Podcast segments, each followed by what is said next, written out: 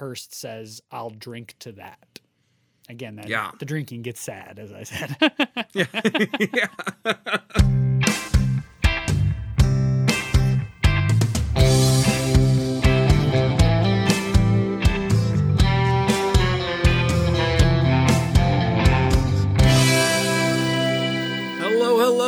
everyone, and welcome back to No Script, an unscripted conversation about theater's best scripts. I am Jackson Nikolai. I'm Jacob Mann Christensen. Welcome back, everybody. We're excited to have you. We're excited to be talking about another great script. In this case, a script from one of the hollowed theater makers of the past uh, hundred years or so. Yeah, yeah, definitely, definitely like one of uh, kind of a living or was a living legend until quite recently. Um, uh, and uh, kind of wrote just tons of plays that were done across genres, done by like some of theater's greats as well. Like wrote wrote roles that uh, the the the great actors of theater could inhabit well. Um, we're talking about Harold Pinter's play No Man's Land today. Yes, of course, No Man's Land has has recent prominence in our world. Uh, we- we may even be sort of behind the eight ball on its recent prominence in some ways. Uh, uh, Patrick Stewart and Ian McKellen, of course, did a just renowned production of No Man's Land that was seen in lots of different contexts, including in rep with their Waiting for Godot um, on in, in London. So th- this this play uh, is sort of on the the forefront of theater makers' minds right now. In some ways, because of that incredible production, there are just scintillating interviews with them and with the other two cast members beforehander uh, ab- about the process of making the show, about how they interpret Pinter, about their friendship in both, of course, Godot and No Man's Land. The, the, the, the two older gentlemen are the two principal characters, and the having a friendship while you play these characters opposite each other. I mean, there's just fascinating stuff out there. I could have listened to it for hours and hours and hours more than I did, which was already too many hours listening to the two of them talk about these characters. yeah, yeah, no, it's a fascinating production. Uh, you're, you're kind of getting a glimpse into the context right now, but it was like they started it in 2013, um, and they did it on Broadway and rep with Godot, but then it came back to the UK in 2016. So the two of them got to live in those roles for a long time. That production is also uh, kind of uh, is recorded on the National Theater Live uh, recordings. So if you get the National Theater at Home subscription or anything like that, you can see this play there uh, with Ian McKellen and Patrick Stewart in those roles. So so yeah, super super fun that it's kind of had a very recent resurgence and entered the the uh, sort of uh, broad world of theater awareness again. Yeah, I don't think you'll tell this story in your context, so I doubt I'm stealing from you, but if I am, I apologize. Patrick Stewart, in some of the interviews, talks about when he was a, a young man and he saw the original production of No Man's Land, which would have been about, what, about 50 years ago. And he, he was so captured by it that he went back to see it three more times this week. And across several interviews, I heard him tell this same story over and over again, which is awesome to hear the different ways he tells the story. But he always says this the punchline almost the same way every time, which is like, and I would have gone a fourth time if I could have afforded it. Right. and so he had decided, like, as a young man, that he was going to do this play. He really wanted to do it. Of course, if you're a young person wanting to do this show, you want to play the Foster Briggs characters. But then he didn't get to it until he's now an older gentleman. Uh, and so he ends up playing Hirst in the production, and uh, the uh, formidable Ian McKellen plays Spooner, which, if you don't know the play, that doesn't mean anything to you. You'll learn about it soon. But boy, what a Right. good casting, huh? Yeah, what a good cast. And then then a funny kind of uh, uh, uh, uh, parry to that story is Ian McKellen saying that uh, in one of the interviews I watched of his was like, um, this this was uh, of the, I don't normally keep a, a list of plays that I want to be in, but I do sometimes keep ones that I don't want to be in. And No Man's Land for a long time was on that list, so it was kind of fun to have. He was like worried it was too British for Americans. Like that's such a great concern. And then Yeah, Patrick definitely. Stewart talks about how like as Ian McKellen delivers some of the jokes of the plays, these really British jokes, he just delivers it in like kind of comic timing, and so Americans laugh at it even even as we're like, I don't really know what that means, but I bet it But was I- funny. I can tell it's funny.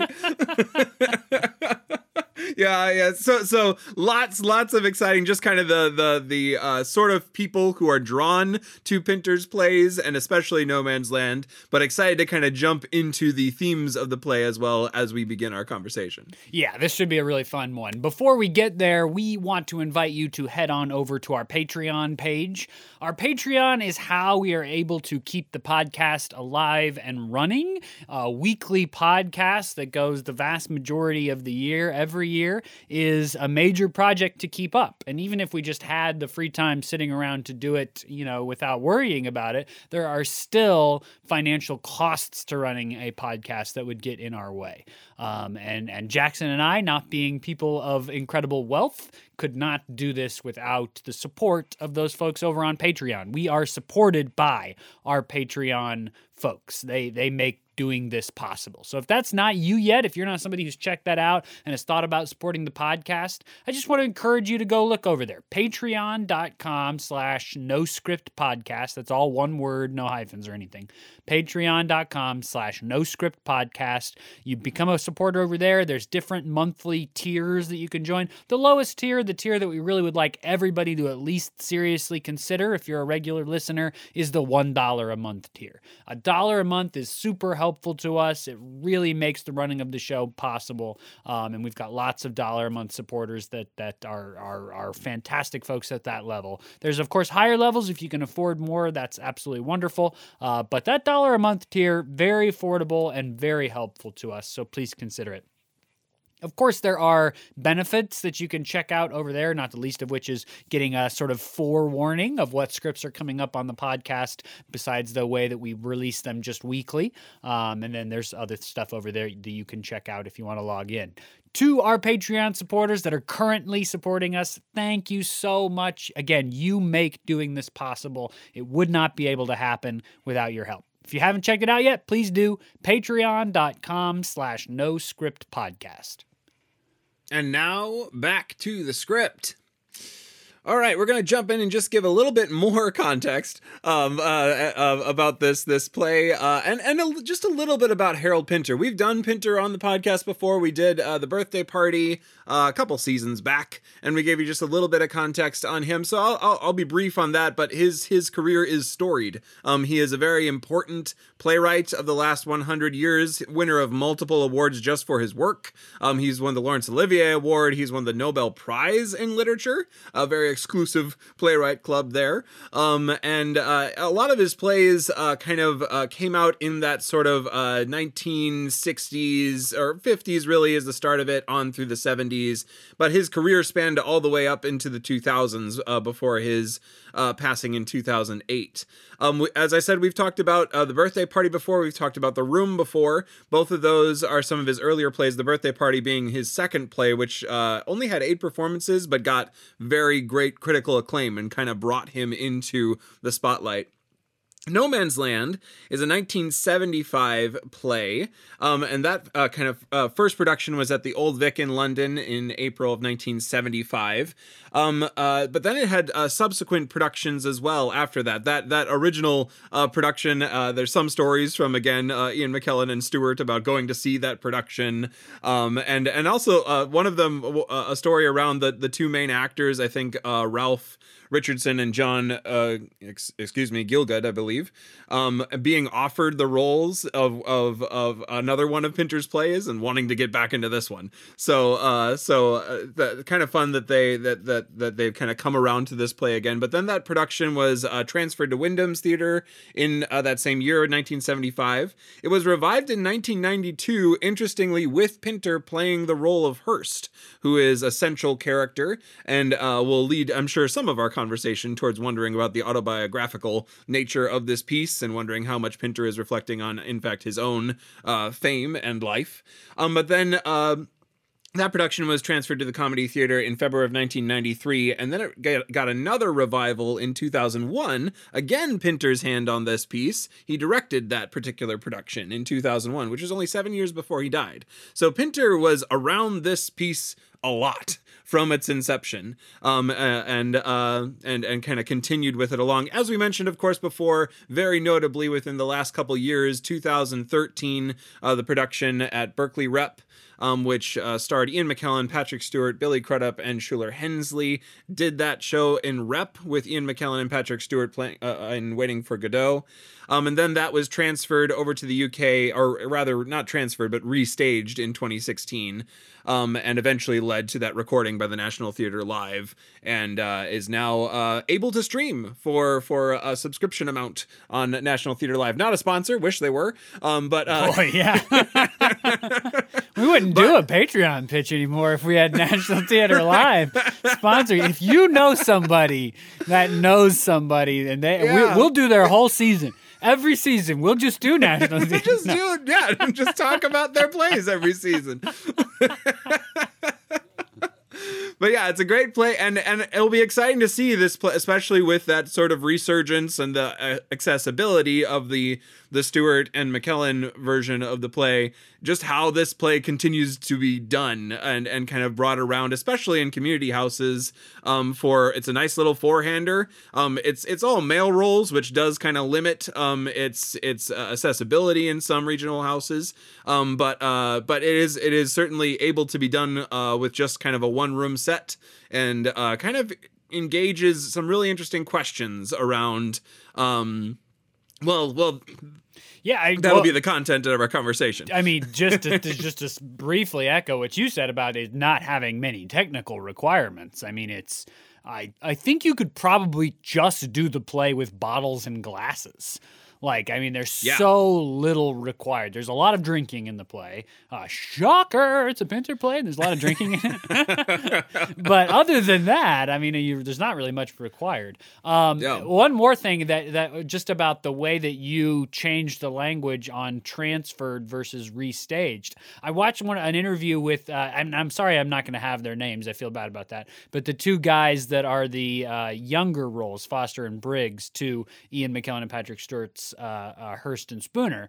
Uh, I watched an interview with those guys, and they talked about, and this was the pair of actors that were doing it in the UK after the production had been restaged from its Broadway run. And they talked about a really interesting feature, and that has to do with your change of language, which is that they weren't just told, okay, the other guy stood here and said it like this, and then walked in through the door and raised his glass like this. They were able to really take ownership of the characters and and and reinterpret what was going on through their sense of self and sense of being actors. As somebody who's done watched some Broadway productions in in my professional life, uh, put in actors into roles and, and watched those rehearsals.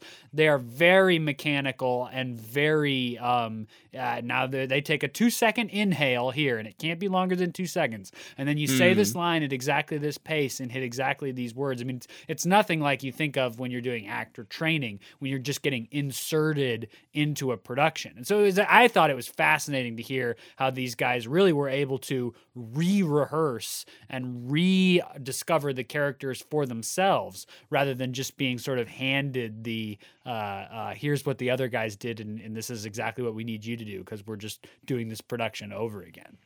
Yeah, yeah, and, and in a play like this, where like it is such a small cast and such kind of an ensemble feel, um, a lot of uh, kind of flow between the characters. I think if, if I'm reading my cast list from the 2016 uh, version correctly, that's Owen Teale and Damien Molony. um, having thank you. them, yeah, yeah, having them be able to to jump in and really find the characters anew and get to play with uh, Stewart and McKellen, who have had been living in it for like four years, um, uh, would have been a really vital part of that, I imagine. Well, and and that No Man's Land production just won all kinds of awards. I mean, people just raved about it. It was really the discovery of that rep. I mean, people love waiting for Godot, or they hate waiting for Godot, one or the other. one of the now, two. Patrick Stewart and Ian McKellen probably do it as good as anybody, right? But the discovery of that rep series was No Man's Land. I think for a lot of folks, and you can really see that in the reviews and the awards that it was given. That was really the one that people just kind of blew their brains how how excellent it is, and it's it's a really engaging, fantastic play. Speaking of which, uh, so I, I got the synopsis today, and it's. It's a it's a negotiable synopsis. right. I don't- There's some it seems- inference that you have to right. do. Right. It seems the kindest way. The facts of what's actually happening are in dispute throughout the course of the play. And so some of what I'm going to say is interpretation. Uh, it's interpretation that I feel relatively solid about, but it is interpretation. And some of it is like you don't know until late in the play. But in order to describe what's happening, you're going to learn it early.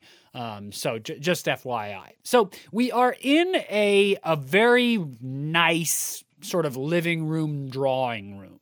That's the setting for this play. Clearly, a lot of wealth, nice chairs, nice uh, a nice uh, bar, basically uh, like a home bar with tons of different kinds of alcohol and such. Very nice, very wealthy. We meet Hirst and Spooner. These are going to be our two principal characters. These are guys in their 60s, really older gentlemen. Across the course of their conversation, what we learn is that Hirst was out drinking, and a guy named Spooner kind of latched onto him while he was out drinking and was invited back to Hirst's house to continue the drinking back at home. Uh, so now, we, of course, we know. I think one thing for solid sure is that it's definitely Hirst's house, and that Hirst is wealthy. Uh, whatever Hirst has done in his life, he's wealthy. In fact, the the original, the like the first two stage directions are just like here's how Spooner is dressed in a, a bad fitting sort of grungy suit, and here's how Hirst is dressed in a really nicely tailored, very well kept suit. So really identifying there's a class difference there. Um, and of course, this being uh, uh, who is? I think Patrick Stewart said like or I said earlier, it's a very British play. uh, Sure, that yeah, class yeah. difference uh, really matters. Um, and, and so those are things I think we know for sure that they've come back from drinking. Now they're drinking at home. Um, so what we learn across the course of the play, now we started to get into the interpretation stuff, is that Hirst is uh, his wealth and success comes from writing in some fashion. He's a poet, he's a critic, he's an essayist, and of some renown, especially when he was younger. And Spooner, we think, I think, recognizes him in the bar. Spooner himself is a writer, but a much less successful writer. Um, so much so that he does not really have a home. He he does not really have much money. In fact, one of the other characters that comes in later on mentions that basically he he's the busboy at this bar, and that's how he got sort of into uh, sneaking into Hirst. And um, Hirst is alone. He he lives a life of pretty much isolation. He has two uh, friends, caretakers, manservants, whatever you want to call them. They're the classic pair of menacing side characters from Pinter's play. Exactly the same as every other pair of menacing side characters that you might have met across Pinter's work. This time they're called Foster and Briggs. And they are these they're in this triad with Hirst. They take care of him, they do the cleaning, they do the picking up, and they're also fiercely, uh, menacingly protective of Hirst. Um, so, across the course of the play, my sense of the the plot is Spooner is sort of in this long uh, play to get in to Hirst's inner circle and sort of use this connection that he made at the bar to establish a more secure position for himself. He does that by just sort of constantly going around and around about who he is in relationship to Hirst, what shared memories he and Hirst may have or not have. And he can do this because Hirst, I think, probably, we nowadays would say, has some form of dementia. He's struggling to hold on to the facts of reality. And so Spooner is able to sort of interpret and reinterpret some of those facts and memories for him across the course of the play. Of course, Foster and Briggs are also able to do that to Hirst. And it becomes sort of a back and forth battle over Hirst between Spooner and Foster and Briggs across the course of the play. We don't really know if Spooner and Hirst know each other before the action of the play. Um, they both, at various points, claim that they do, but for totally different relationships and interactions. Uh, right. I, I, suspect probably not, but I, I, I don't know that for sure in any capacity. Um, and uh, so these sort of servant bodyguards that Hirst has end up at the end of the first act locking Spooner in this drawing room overnight. Um, after Spooner's sort of insistence at how he knows Hirst, all of his attempts to get into Hirst's inner circle have really distressed Hirst to the point where he actually at one point crawls out of the room, comes back in a dressing gown, sort of totally befuddled, and these two servant bodyguards, Foster and Briggs, who are much younger, by the way, um, escort Hirst away and lock Spooner in this room overnight. The next morning, Spooster, Spooner is fed breakfast by the gentleman, um, and Hirst comes back in sort of full of life and vigor that he was really lacking the night before. And actually, Hirst claims that they they must have known each other back at Oxford, they were old Oxford buddies. They share these memories, uh, but Spooner's version of events is different than Hirst's. Um, and they kind of go back and forth about women that they may have cheated with or on. Uh, neither one of them really fully eh, embracing the reality that the other one paints. Um, Spooner ultimately tries to undermine Foster and Briggs' relationship with Hirst. They're taking care of him, they're secretarying of him. I just made that a verb. Uh, by saying basically, I can do it better. Um, and then ultimately, uh, Hirst sort of says, you know, you're you're a total stranger. What are you doing in my house? Um, and Hirst F. Spooner gives a very long monologue, sort of purporting his his virtues. Here's what I can do for you. Here's why I'm the best person to be your new kind of inner circle guy. Uh, and Hirst says that they should change the subject, and finally uh, sort of describes that cold winter is coming on, and that he he's going to stay in this icy, silent, no man's land, um, which is the title of the play. That that that metaphor has come up earlier too. All of that is very uh interpretable yeah. right i mean in, in fact a lot of what this play has for people and and why it's generated so much conversation over its 50 some years or or getting close to 50 years now is that it's it's this sort of riddle like what is really going on? There has been as far interpretations as far out as like this is a kind of purgatory and hirst literally almost did drink himself to death and now is in this kind of purgatory to as sort of concrete and stable as what patrick stewart and ian mckellen described which is just like spooner this bad poet con artist guy trying to make some money and, and a solid life off of this uh, old famous writer who can no longer keep track of the facts of reality due due to his dementia. Yeah, yeah, it's a very kind of esoteric, open for interpretation sort of uh, uh, um, sort of play. Um, there there are some concrete things though, and I think that that uh, that is the sort of uh, power dynamic of the different characters within it because I think you described it pretty well. Uh, Coop, uh, not Cooper, Spooner is trying to kind of insert himself into what McKellen calls this menage a trois of people um, who are uh, this this sort of unit of of Foster, Briggs, and Hirst who have this sort of we, we we talked in when we talked about birthday party about Pinter's use of the the uh, theater or comedy of menace um, and this sort of like sort of feeling of something's amiss here and it's threatening. It's hard to put your finger on it, um, but but it's kind of floating through and, and flavoring all the interactions. And that sort of triad of of uh, of Hirst Spooner or Hirst Foster and Briggs, um, uh, kind of having that sort of like something's amiss here, and Spooner's trying to figure it out and negotiate how he can maybe get in to this without hurting himself or trying to come out ahead is like a, a it's kind of the negotiation of the stranger comes to town motif. And, and a negotiation of the way that like a lot of Pinter's plays, there is like a physical battle, not not a fight, but I mean a battle over a physical space. Uh, this is my this is my guest house on the shore, uh, right? Right, and and and so in this play, it's much less about the physical space. I think it it, is. Uh, I mean, what what is the no man's land? Do you think? Yeah, yeah. I I I think some of it is just so the way that everyone adapts to Hirst is, I think, part of the no man's land. I'm not exactly sure how to like kind of name it as one thing. Um, but but Hirst has these sort of swings in him that he needs different things at different times. At the start of the play, um, he kind of shows up to Spooner's uh frequent talking. Spooner notes at the beginning that that he just is r- runs his mouth, and he and he's glad that Hirst is just listening to him because um, if two people were running r- their mouth this much, um, it just wouldn't work. um, but uh, but then later on in the play, especially Act Two, so Act One ends with. Uh, as you said, Hirst essentially just like crawling out of the room because he's drank so much.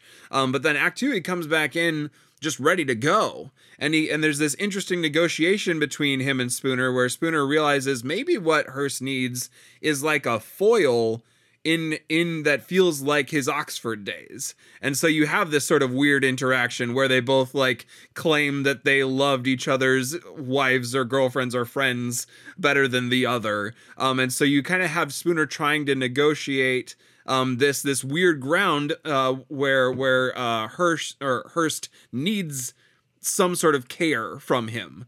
You also have uh, uh, Foster and Briggs negotiating that same ground. Briggs with some more authority, and Foster with some more threats.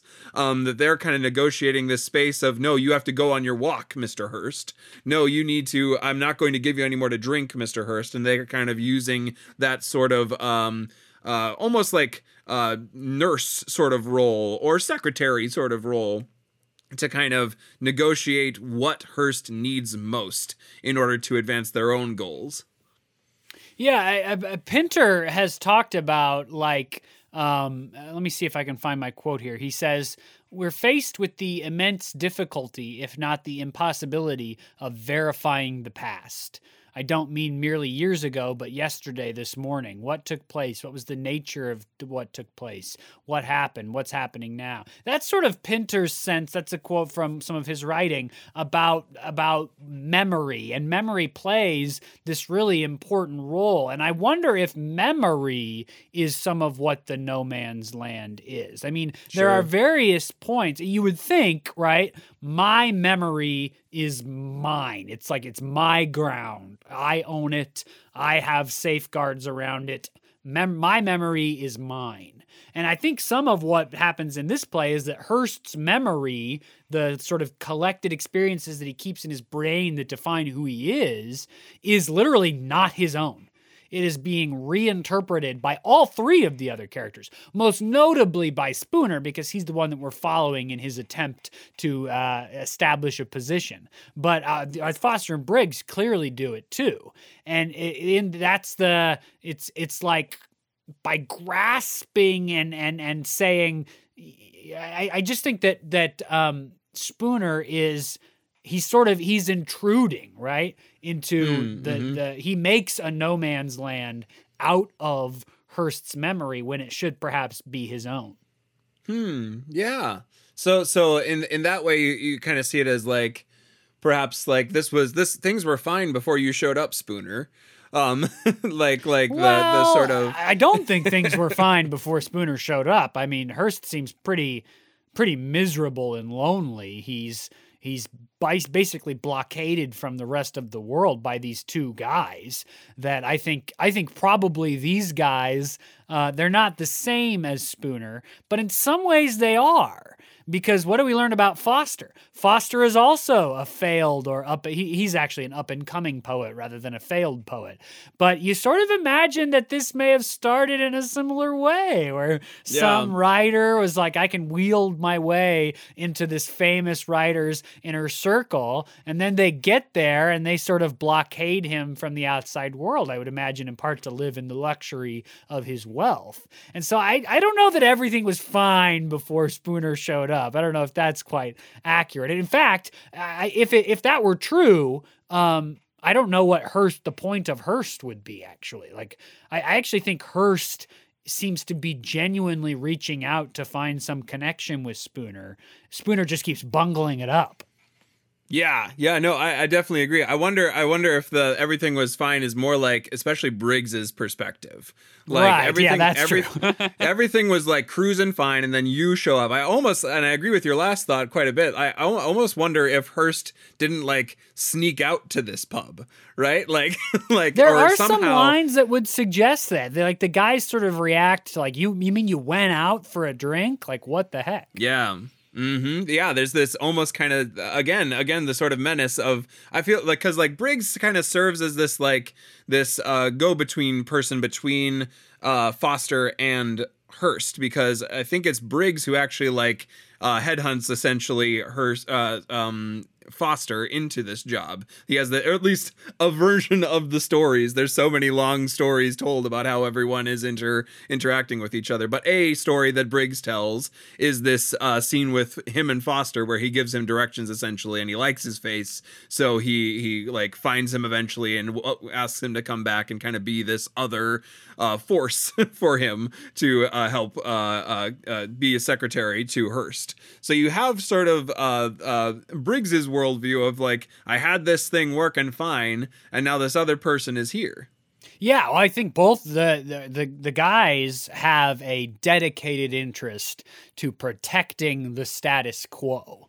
Yeah. And both Hirst and Spooner seem to be wanting, like, I think they could probably be interpreted as dual protagonists. Eh, you know, I, I think in, in some ways they are both on this journey to get something out of the other. And the the Foster Briggs characters act as sort of an obstacle to both of them because of their their desire to keep things exactly as they are. Spooner is interested in this sort of, uh, you know, establishing a position, a relationship. But I also, one of the things that I think is really interesting about Spooner is where the play ends. So he's he's gone through these multiple attempts to sort of establish who he is and why Hirst should trust him and all this stuff. And finally, at the end, as we talked about, he's got like a three page monologue where he describes all this great stuff about himself and why he would be there to help Hirst, what a great friend he would be, and such. And that does not really cause any reaction. Literally, the stage direction is silence.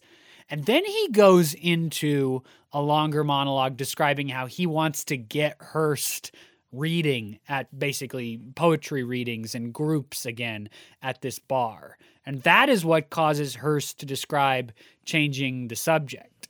And so yeah. I also wonder if Spooner is looking to sort of uh, improve his professional career by playing agent to this famous poet that's not writing or doing anything anymore. And if Hirst is able to sort of at the end sniff that out, or if it's just his mm-hmm. fear of going out to be vulnerable as a as a celebrity poet again or writer, whatever he is.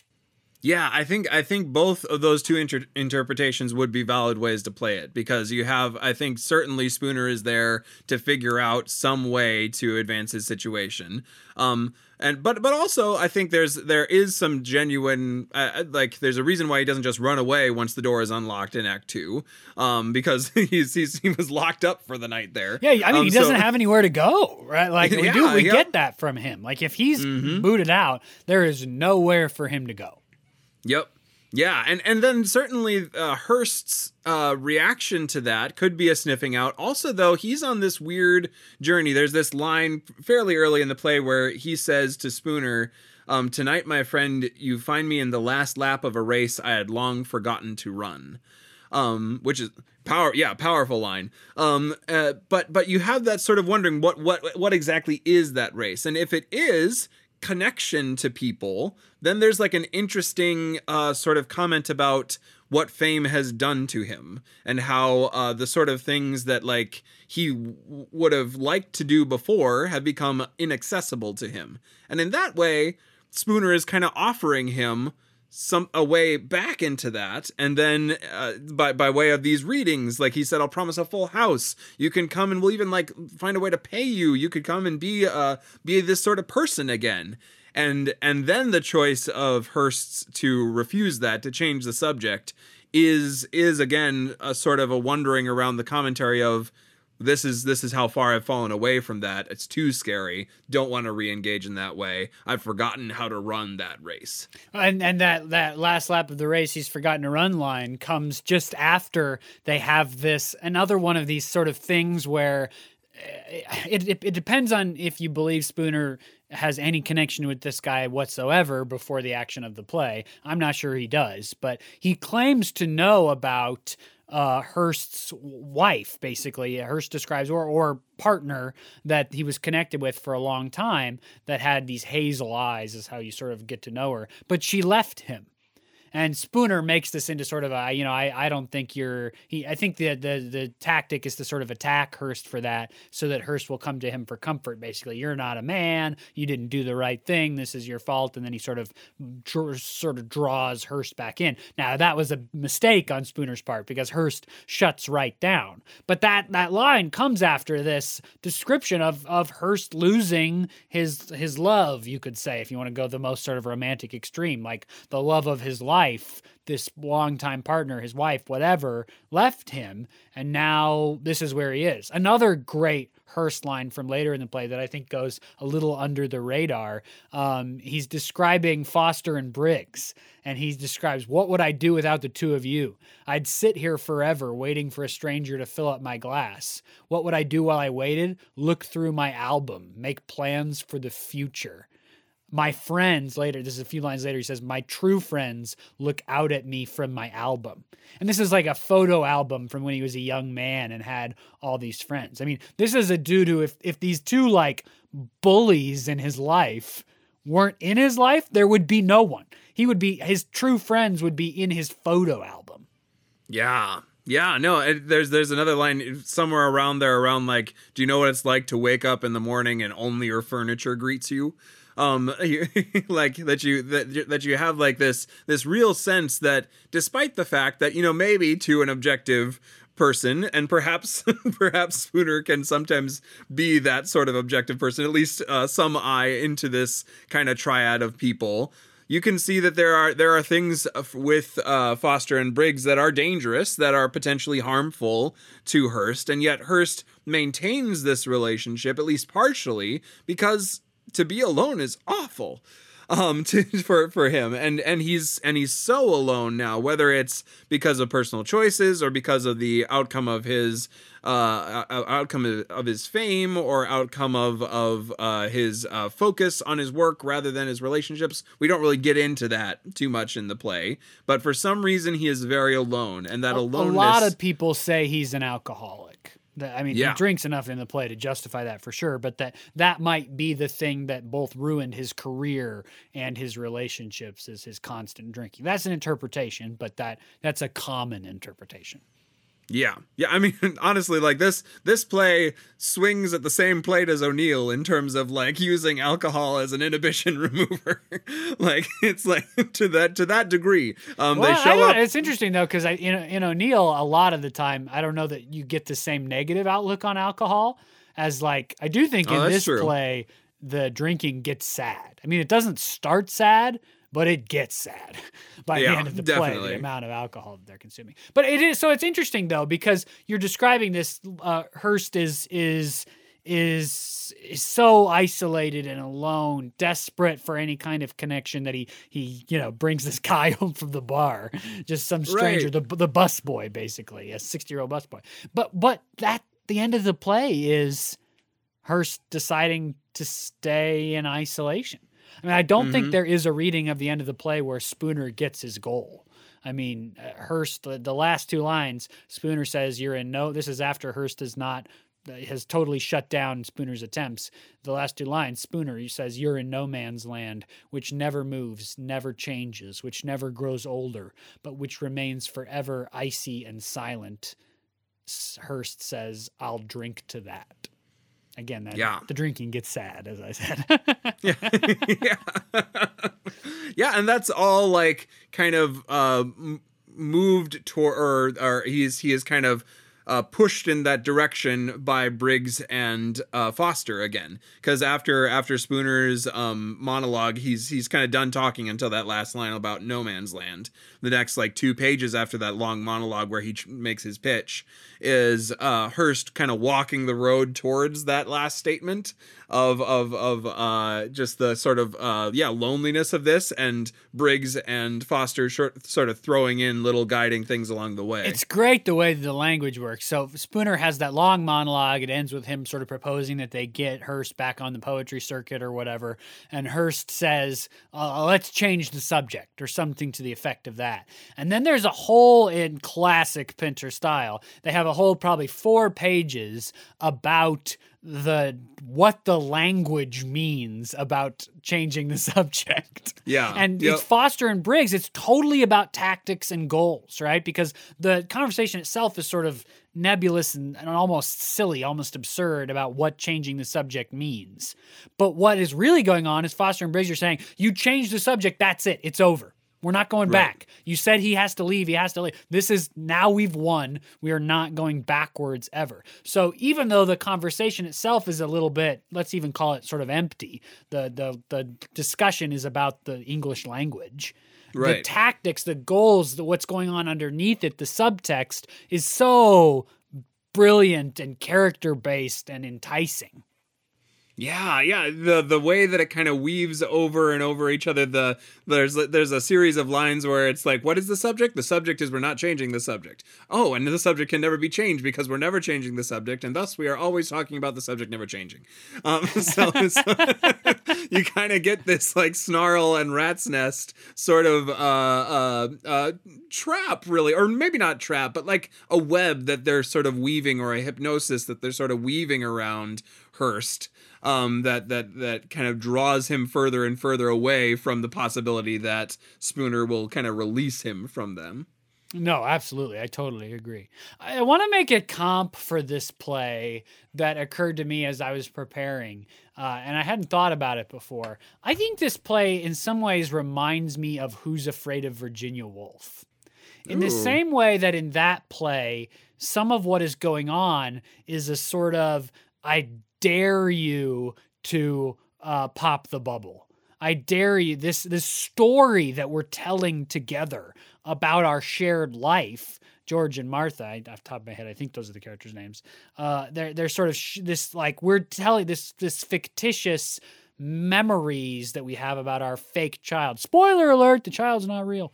Uh, Weren't expecting to get that spoiled for you today, were you? they're sort of dare like it, the, the, some of the play is this sort of test of we have this story who's gonna break it first are we going to break it can we in fact hold on to the story long enough to keep everything fine and dandy and that I think happens in this play, but rather than being this long extended version of it, it you have sort of three I do think there are three three separate stories that are told that then this sort of test like can we keep this false narrative going long enough for there for something genuine to happen in the midst of everything false? I mean that's what happens in virginia woolf right? There's something genuine they're searching for in their marriage even amidst this web of lies that they spin as a way to find the genuine thing.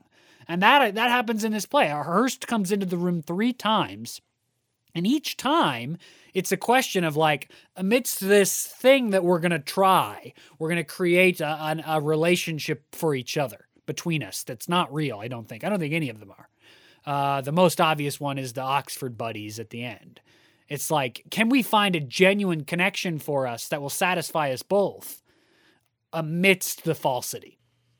Yeah, to the to the point that he will prolong even the derailing moments of it. When whenever the fiction a fictional relationship or the, maybe fiction is whenever the the given circumstances that they've chosen to establish draw him into uh, uh either feeling insulted or like it's not working he'll he'll still re-engage it. There's a great uh set of lines where um i think it's in the oxford um fiction uh where where eventually they get to the point that uh spooner kind of outplays him in terms of who he knows and who he loved better. Um and he kind of stands up and says you've insulted me so resoundingly. And he goes to the door and says foster pour me a whiskey and soda rather than rather than kick this person out, throw him out of my house. It's uh-huh. we're gonna reset and re- kind of go into this some more. So you have the sort of yeah, you have that sort of like uh, Hirst continually re-engaging with the hope that we're going to kind of come at this from another angle that maybe will spark something. Well, and and Hirst also he's got a great line too. He says there are places in my heart where no living soul has or can ever trespass. And that's another mm. line that I think perhaps goes a little under the radar, but is maybe crucial to understand what Spooner does wrong three times over. I mean, each time, I, th- I think for the play to be engaging and, and make sense at all, Hirst has to be genuinely trying to reach out. This isn't just Spooner trying and getting roadblocked to establish a relationship. Each time that Hirst tries to build a bridge, a connection out of the icy, silent no man's land to Spooner, Spooner messes it up. And I think yeah. what he's messing up is that there there he he try he goes too far.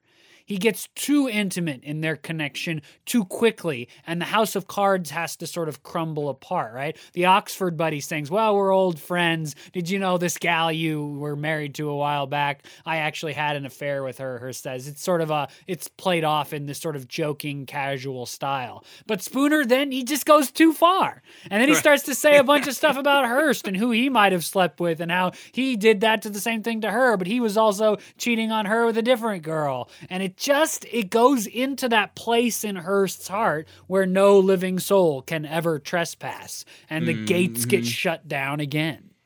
Yeah, which then provides the opportunity for uh for Briggs especially and Foster to step in and be like, "No, no, no, no, no. We figured this out. We've had this for a longer time." Um and you kind of yeah, you get the you get the sort of um oh it's it's it's it's not it's like the traveling salesman trope in spooner right? This person it's a little it's a little bit um uh, like music man-esque. This person who is willing to adapt and change and and can do it pretty well but then eventually like gets a little too far um and and uh in this case i think ends up Although, I mean, he kind of ends up like you, you get the sense that the conversation is over at the end of the play. Though there is not like a firm, like you kind of almost get the get the idea too that this could continue in perpetuity. Like give it give it two more drinks and they'll be on another different well, tangent. But I do think what what changes, what causes the end of the play, I think, is Spooner's monologue. I think he lays his cards on the table. The, the game sort of end, right? It's sort of like the end of mm, Virginia mm, yeah. Woolf, where George finally just pops the bubble and says what's really going on. And I think Spooner does that at the end of the play. I think the long monologue, it, the cards get laid on the table. He just says, I want a position with you. Yeah. I'm a great guy. I'll be a great secretary, bodyguard type person. Oh, and I also have this other dream where I rekindle your career and I get the renown for bringing back this famous writer into the limelight. And when he lays his cards on the table, the game of let's find a way that we've had a friendship all along by reimagining, reinterpreting our memories suddenly can't go forward. I mean, yeah. you, it, it would be almost impossible for them to do this again after Spooner has said that monologue, I think. Um, yeah, I, so I super agree, especially the way um, uh, Spooner Spooner has revealed so much of himself that doesn't seem to be the way he likes to operate in the world. Um, he likes to kind of have that degree of subterfuge. Um, uh, so so I so I agree that Spooner I think would have a hard time engaging it. I, I wonder though, like Hirst seems to be able to constantly reinvent his situation. I think he's the part that will continue to reach out unless he like eventually dies. Like it's it's kind of like this we're watching the sort of throes of his life as he tries to negotiate dying um and trying to figure out a way figure out a way to make it different. And I think he he will keep trying to. I don't get the sense that he's done trying, um, but he's just running out of time. Well, it's one of the things that is complicated about Pinter's work is because we often have such little context for the characters. Yeah. We're, we're very we're very often left to sort of imagine the stakes for the characters for themselves. What's never lacking in Pinter's work is stakes. I mean, clearly every encounter a Pinter character ever has is like the most important thing they've ever done. Very and you're weighty. never sure why because you never know much about these guys. Uh, right. And, and and that is true in this play too. I mean, for for whatever's going on, it's crucial for both of these guys. Now you learn that about Spooner actually in a way I don't think you do about a lot of, of of Pinter's characters. In Spooner, I think you legitimately learn he like would go hungry and sleep on the street if he does. This is sort of his last ditch effort to have any kind of life for himself. And so uh, with Hirst, you're sort of left to imagine a little bit. And so I wonder if this uh, his sort of escape from under the watchful eyes of his bodyguards to get to this bar is his last ditch effort like, is there a way out for me from the icy, silent no man's land where nothing happens and I'm alone?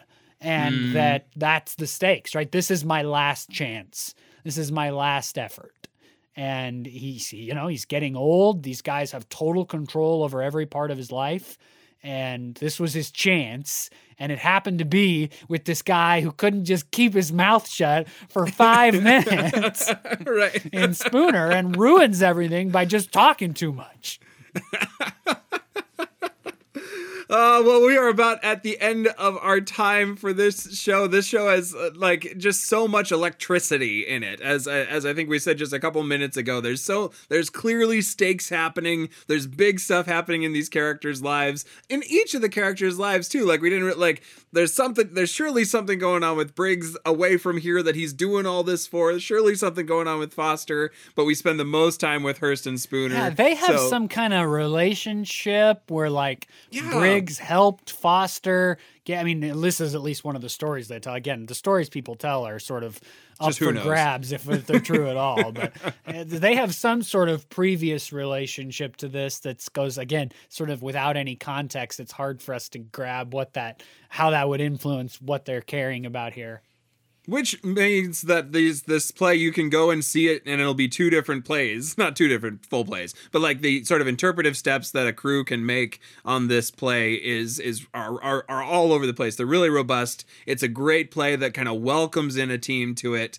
So we'd love to keep talking about it. We are out of time on this podcast but we'd love to keep talking with all of you out there. If you have been in this play seen this play watched the national theater at home version of the play or read it want to have someone to talk about it with we are great people for that, and so is everyone on our Facebook, Instagram, or Twitter, which you can find at the username at NoScript Podcast. We also have a Gmail, noscriptpodcast at gmail.com. Find us on any of those sites. We would love to keep talking about No Man's Land with you. Absolutely. If you've liked this conversation or any of our other conversations, we encourage you to pass us along to your family, your friends, your colleagues, anybody you know that likes the theater, that likes storytelling, that likes acting, or, or even movies, anything that is sort of in this vein of, of looking at how stories are told by performance artists together, uh, send them our way, and I think they'll enjoy the podcast. They can find us on Podbean, where we're hosted, but more easily on Spotify, Apple Podcasts, Google Play, or YouTube.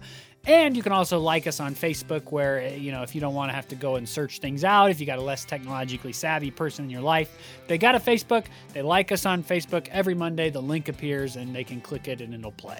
That's a great way to just stay updated with us there. So until next week, when we're talking about another of theater's best scripts, I am Jackson Nikolai. I'm Jacob Mann Christensen. Thanks for joining us for No Script the Podcast.